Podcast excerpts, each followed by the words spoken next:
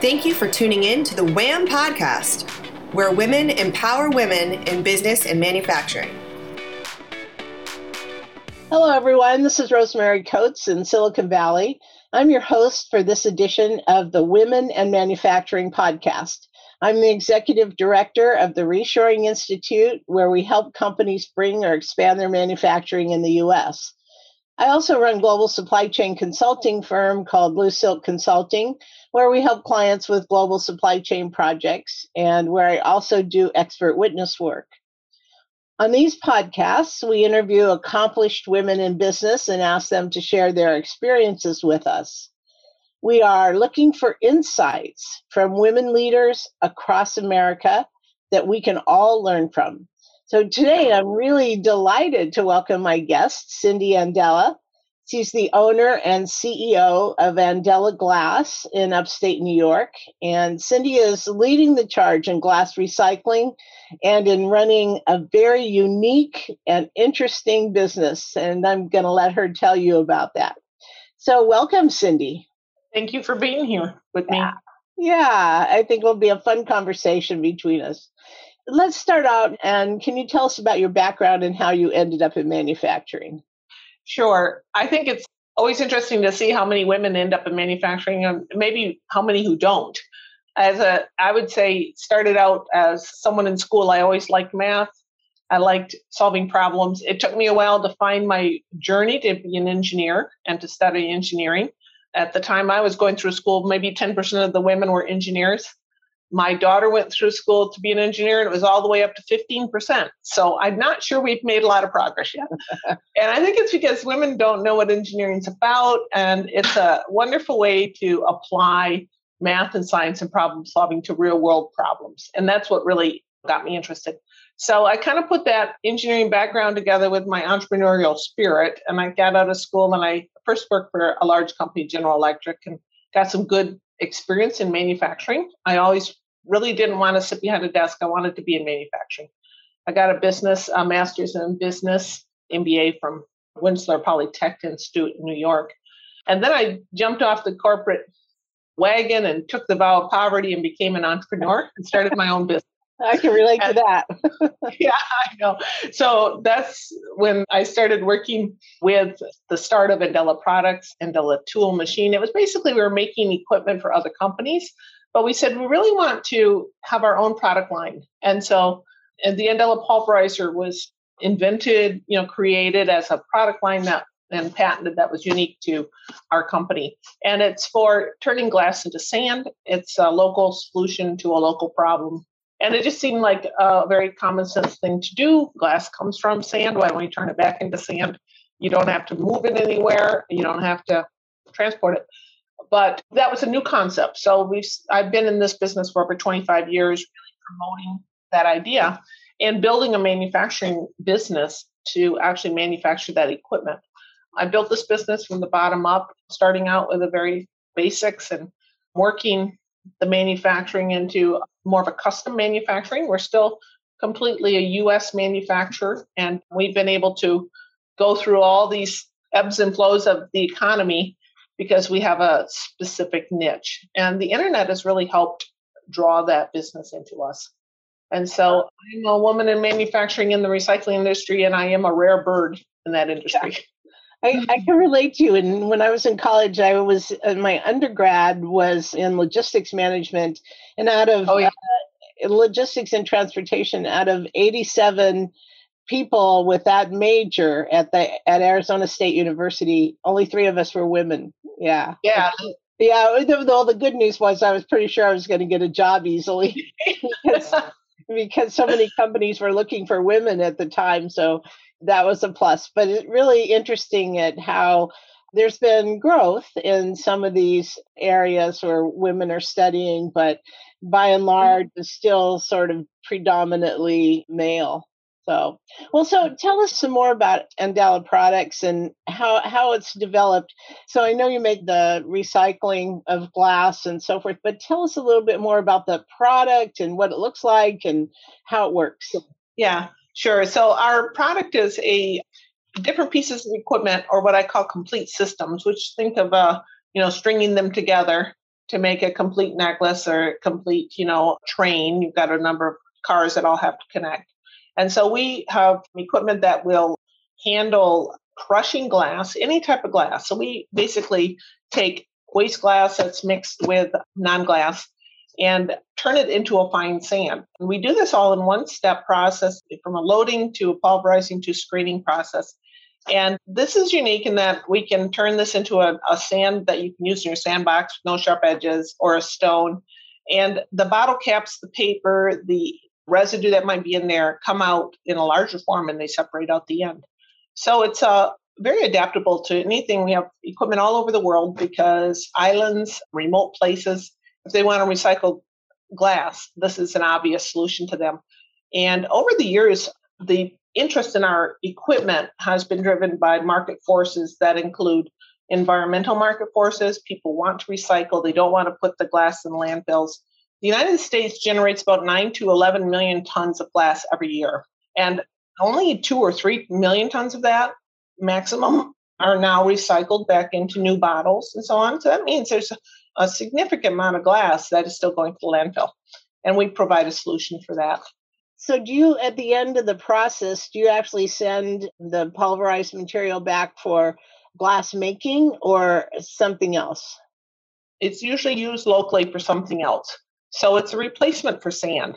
And I thought, well, there's sand everywhere. Why, why bother making sand? But it's interesting because sand is now becoming in short supply. There's actually sand wars going on. If you get into islands, they can't mine sand off the beaches. With global warming, the beaches are disappearing, there's erosion, the sand is disappearing out into the ocean, and they need sand. They're importing sand, barges of it. So any island, any place that has glass as a resource that's coming in in the form of containers or something that's been imported, they want to turn that into a local resource because they need it to build their buildings to just anything from you know pool filter sand to construction sand. Yeah, I think I've I've seen something on about this at PBS or, or somewhere yeah. where sand is used for cement, right? And so when you're making buildings, you have to have all this sand, and it's just not available anymore. Yeah, it can't no. be taken off the beaches. Yeah.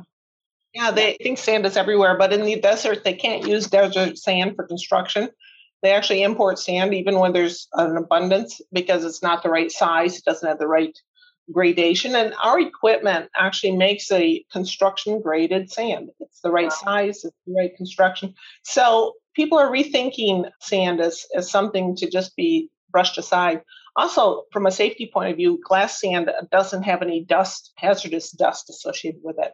People might in the industry might think about crystalline silica, crystalline dust is hazardous regular dust from from sand is, but glass is not. Glass is actually a super cooled fluid, and it gets along with our bodies. It doesn't cause any problems. So it's a safer material, and it's an environmentally sustainable and recircular process.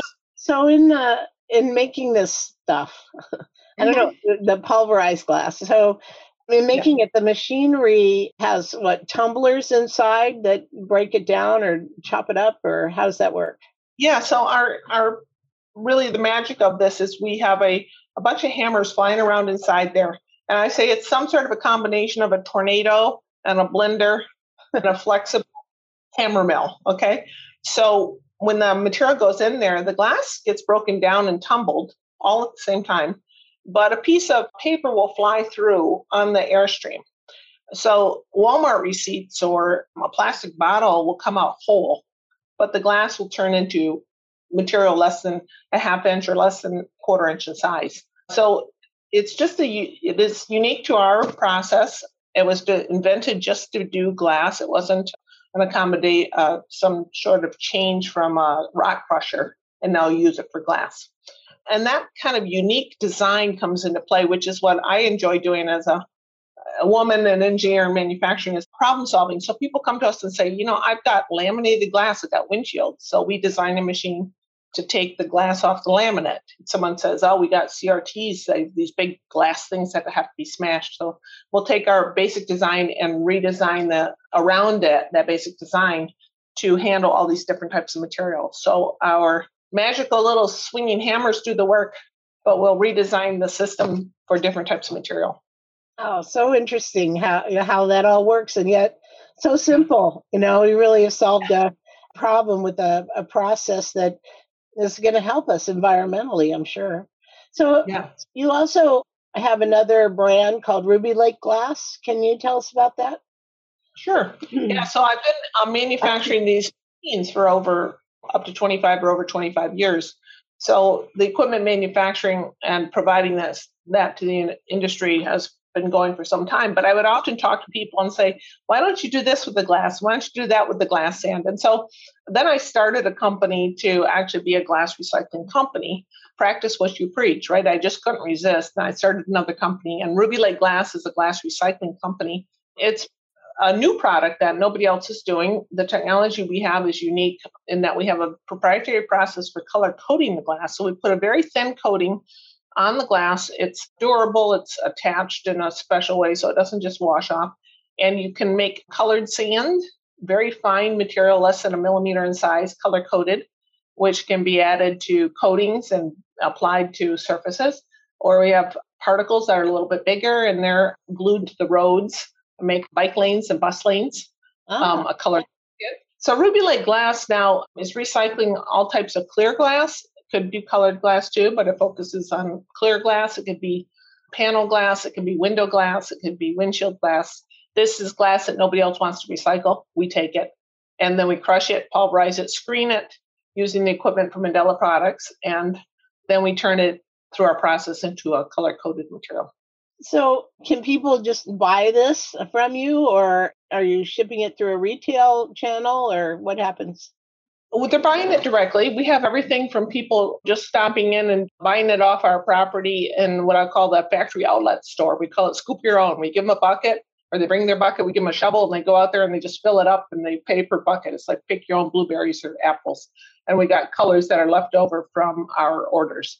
But then we really do mostly business to business transactions where we sell truckloads of material, 22 tons at a time. So we basically sell thousands of tons of this, and it goes on trucks and it goes to a contractor in the business of putting it on the roads or a coating contractor who's going to put it on the walls or the floor.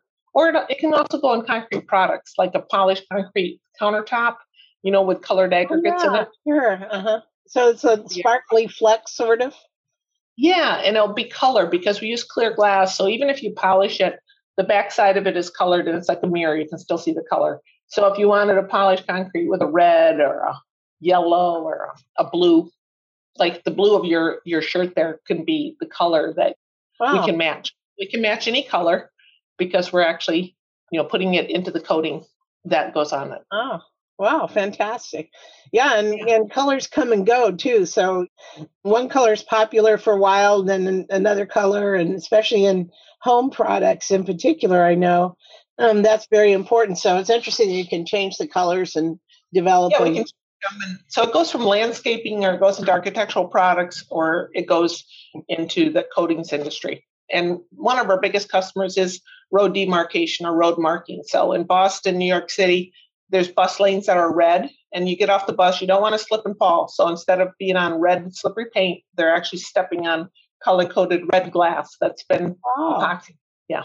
And bike lanes are green. Mm-hmm. Yeah, I was driving yesterday and I noticed there were some new bike lanes that had been put in, in place on some of the roads. They were green for the bike yep. lanes and but there were some other colors mixed in too. I think that's really interesting.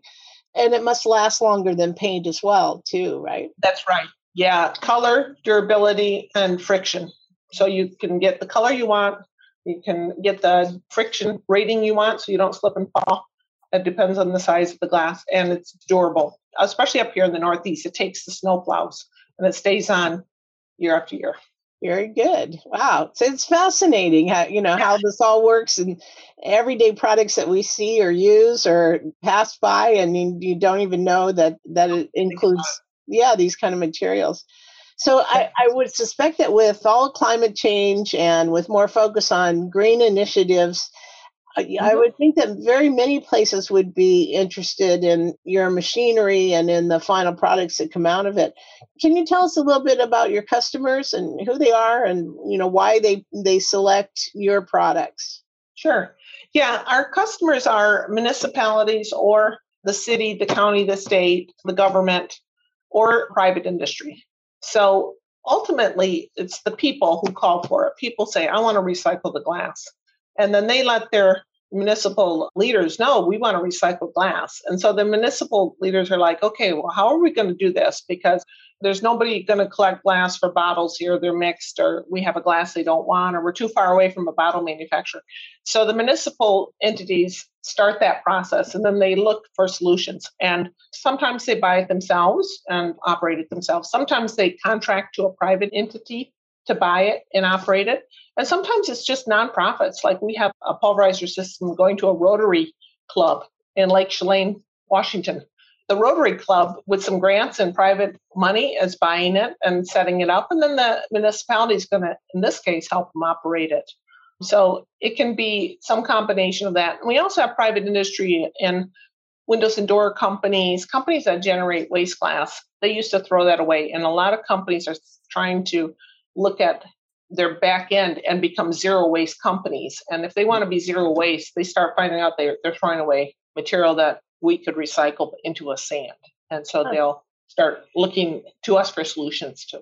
Ah, so interesting. So, just so that we can imagine this, how big are the products? Are they the recycler? Is it like the size of a house, or is it more compact, or what does it look like? Yeah, that's, yeah, that's a good question because we do everything from small machines. We call them a GP Mini, and a Mini for us is still pretty big for some people. Okay, because it's a it's really an industrial machine, but it might be something that's five feet by five feet by five feet cube. Okay, it's all self-contained, and you know, like Disney would be interested in this, or other companies that might put it on a cruise ship, or they put it in a resort, oh, and yeah, wow, they can load their bottles in, and out comes sand and the trash separated. So it can be as small as that, or it can be as big as a like a couple tractor trailer loads next to each other. It might be something where we ship a system that we actually ship four truckloads of equipment that are set up, and it might be 100 feet or 150 feet by 80 feet,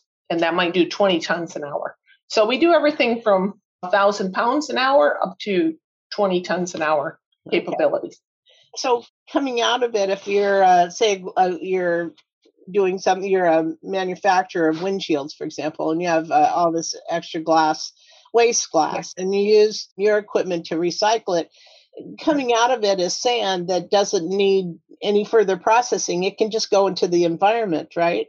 That's right. If, yeah. if you choose not to sell it or to do anything else with the sand, it can go anywhere right? It can go anywhere, right? A lot of people have a hard time just kind of imagining like, what do I do with sand? You know, and I and I'll say to many of my customers, well, you probably have potholes in your parking lot that would take care of it for a while. With that, and they start saying, oh yeah, and we started what we called the scoop your own program where people come and just buy it by the bucket they'll pay $10 for a bucket of it and they bring it home put it around their bushes put it under their patio blocks put it anywhere where they buy sand. And that really helps with the recycling because if they bring their waste glass in and then they can go ahead and buy the sand, they see the circularity. They see that it's being recycled. It's not just disappearing somewhere. So just putting it out a visible place with a shovel in it, then people buy the bucket and then contractors buy the truckload will come and buy it because then they start seeing it as an alternative to going to the gravel pit you know, it's fantastic. I mean, I've worked with some other companies that are in the recycling, not recycling glass, but in general, uh, trying to recycle their waste products or making some attempt. There's nothing that's as efficient as what you're describing. Nothing. I mean, yeah. this is really yeah. fantastic. Yeah.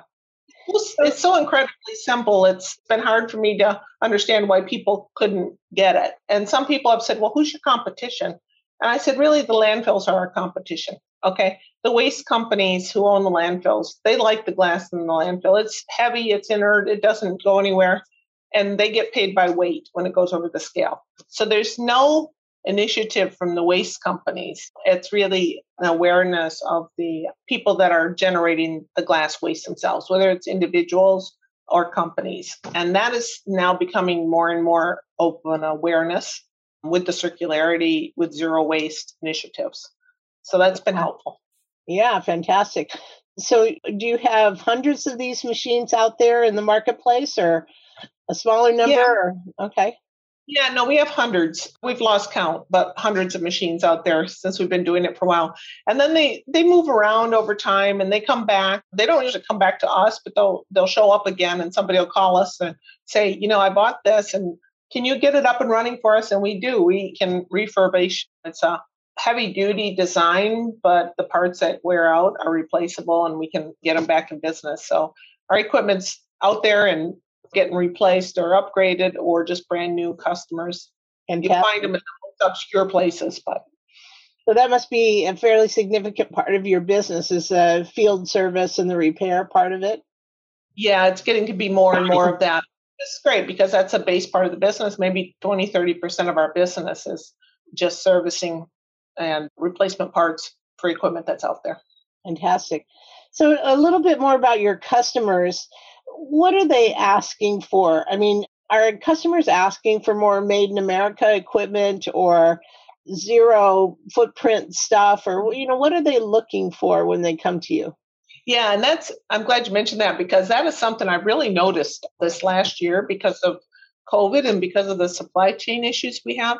People call up and they say, "Is this all made in America?" And we go, "Yeah, absolutely. We are American based materials we all buy are made in America as far as we tell, and this is American. And they go, good. Well, that's what we're going to buy because we we've had too much trouble getting parts and service from something that's made in another country. And so this is getting to be more and more relevant. Sure, sure, absolutely. And I think, of course, I'm biased because I run the Reshoring Institute. But um, yeah. on the other hand, I think it's just this general awareness of the the principles of, of buying local. So local for local, we call that, where you're making products in the U.S. for the U.S. market, and you know yep. that's got some real advantages to us economically as well as you know it's just the right thing to do. So we're, I know. We're, yeah, it's, we're in favor of that. We're making it's making more sense for everyone, not only because it just feels right, but it's a delivery issue and it's a pricing issue, and now we can be competitive in that area. Fantastic. That's fantastic. So tell me a little bit about being a woman and owning a business like this. I mean, what do you mm-hmm. think about women owned businesses in general? I think they're great, of course, and I'd like to see even more of them. I think that there are more and more women owned businesses. And um, one thing I've learned over time is to self promote a little bit more as a woman in the business. It's, yeah, um, yeah, yeah. I can relate to that for sure. Yeah. Um, I, it took me a while until some people said to me, "Oh, did your dad own the business?" Or you know, like people were like asking, like, "Why are you qualified to run this business?" So then I, I thought, oh well, just put it out there. So I'm like, no, this is my business. I'm an engineer. I know what I'm talking about, and without being overt, but really self promote yourself a little bit more because people do respect the knowledge. And as a woman in business, I think we often have to be smarter we can't just ride on the coattails of I'm here, so I'm good. I do speak up, and I have to go a bit more on credibility of what you know. Well, you know, you know, I've been in the manufacturing world for 35 years, and I've experienced exactly the same thing. People mm-hmm. are like, "Oh, you're the hanger-on," you know, you're the token woman in manufacturing, and I have to explain to them, no, I mean, this is what I do. And you're absolutely right about self promotion. You have to get over that, that feeling that you're, you're not as good or shy, or you have to just stand up and say, this is what I do and I'm good at it. And this is why yeah. I do it and how I have that training. I think that's very important. Yeah, it took me a little while to do that. I guess I think maybe we weren't raised to self promote as much that we mm-hmm. didn't want to boast about anything. But uh, then I really don't even notice, you know, then I just go out and do my job and we just get the job done. And, and my employees, men and women alike, it's just come and work. So I, in Ruby Lake Glass, I have a, a woman supervisor in the manufacturing and other women who are doing the same work as the men in a, a fairly dirty manufacturing, running the machines environment. And we just don't really think about it because I think that my supervisors, who happen to be men, but they aren't afraid to hire a woman because their boss is a woman. So. Yeah, right. Right. It's really changing that attitude over time. I, I noticed my my son works for a woman too. And I can just see his attitude is different than what I experienced in the workplace where he doesn't really care, right? It's one or another but it was clearly it was clearly different 35 years ago when I first entered the work. Oh, there was. Yeah. And you know, in the COVID thing and the way we're communicating with each other more because of this last year we weren't traveling as much. There was less of the good old boy network in the shows and everybody goes out golfing or goes out and hangs out afterwards for drinking or whatever, you know. And as a woman in manufacturing, I'm more interested in getting the job done than the the hanging out with the guys type thing. And so that's kind of gone away a bit. Never gone, but the fact that we're all working from Zoom and we're working, we're more focused on the, what you know and getting the job done than the social. Yeah, I agree. I agree. It, and I kind of like that. better. It is getting better for sure. So you mentioned the pandemic. How has that affected your business over the last year? Well, in the very beginning, it affected us like everybody else. We were in the shutdown mode, and what are we going to do? But very quickly, we recovered because we were considered an essential business because we were in the waste and recycling industry. So we had services that had to continue, and we were servicing customers who had to continue. Recycling during the pandemic was higher than ever because everybody was staying home and they were actually consuming more at home and putting it out on the curb. So my customers were busy. So we've been busy. So it hasn't impacted us real negatively except the first half of the year last year in the first half of the year when it hit. So we had a definite problem then. And now it's more of a catch up where we were busy when other people weren't. And now we're busy, but we have supply issues. We can't, you know, the price of steel has doubled in the last year. So particular things just don't come in when you expect with that. Yeah, there's all kinds of delays and yeah. All kinds of delays. And so we've we also transitioned like many manufacturers to a just in time process where we had less inventory we depended on our suppliers to get us everything in a week or two. And we've had to rethink that like many other people have. Yeah, for sure. A lot of issues popping up that are driving companies to actually source in the US and make their products here. So I think in the process of developing more manufacturing in America, you know, we, we lost so many jobs over the past 25 years and manufacturing went from about 25% of the economy in the 1960s down to less than 10% right now. But, you know, we're seeing a rebound, and what's coming back is more advanced jobs that pay better and are more skillful. So that's the direction we definitely want to move in. Yeah, manufacturing is finally getting its time, its attention, you know, and yeah. we need uh, skilled workers. Mm-hmm. So, Cindy, do you have any closing thoughts? Anything else you'd like to add to what we've talked about or Boy, you really covered it pretty good. I can't think of anything that needs to be added. It's been fun talking to you about this and me too. I think you have a company that we should keep an eye on. Not only is it in, in alignment with the green initiatives and the, the greater climate change issues that are out there, but also manufacturing in America. It sort of hits on all those things and is very important and, and so, so interesting.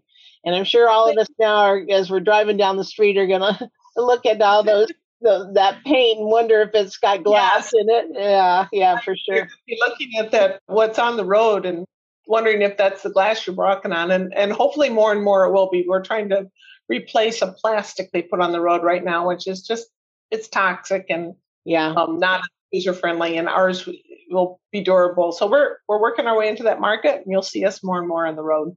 Fantastic. Well, thank you so much for joining us today, Cindy. Can you give us your contact information and contact for the company in case anybody wants to follow up with you? Sure. Yeah. So this is Andela Products. Okay.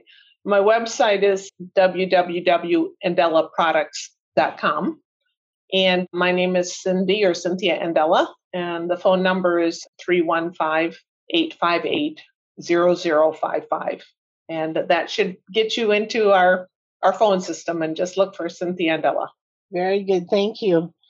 So you can listen to more podcasts on women in manufacturing at our website, which is www.womenandmfg.com.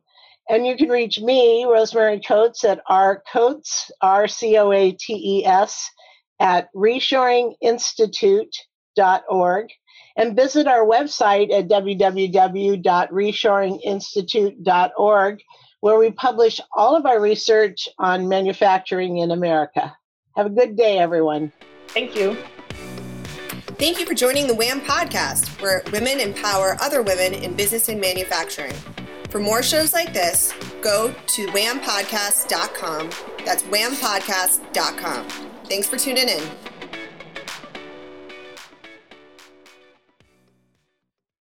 This podcast is a part of the C Suite Radio Network. For more top business podcasts, visit c-suiteradio.com.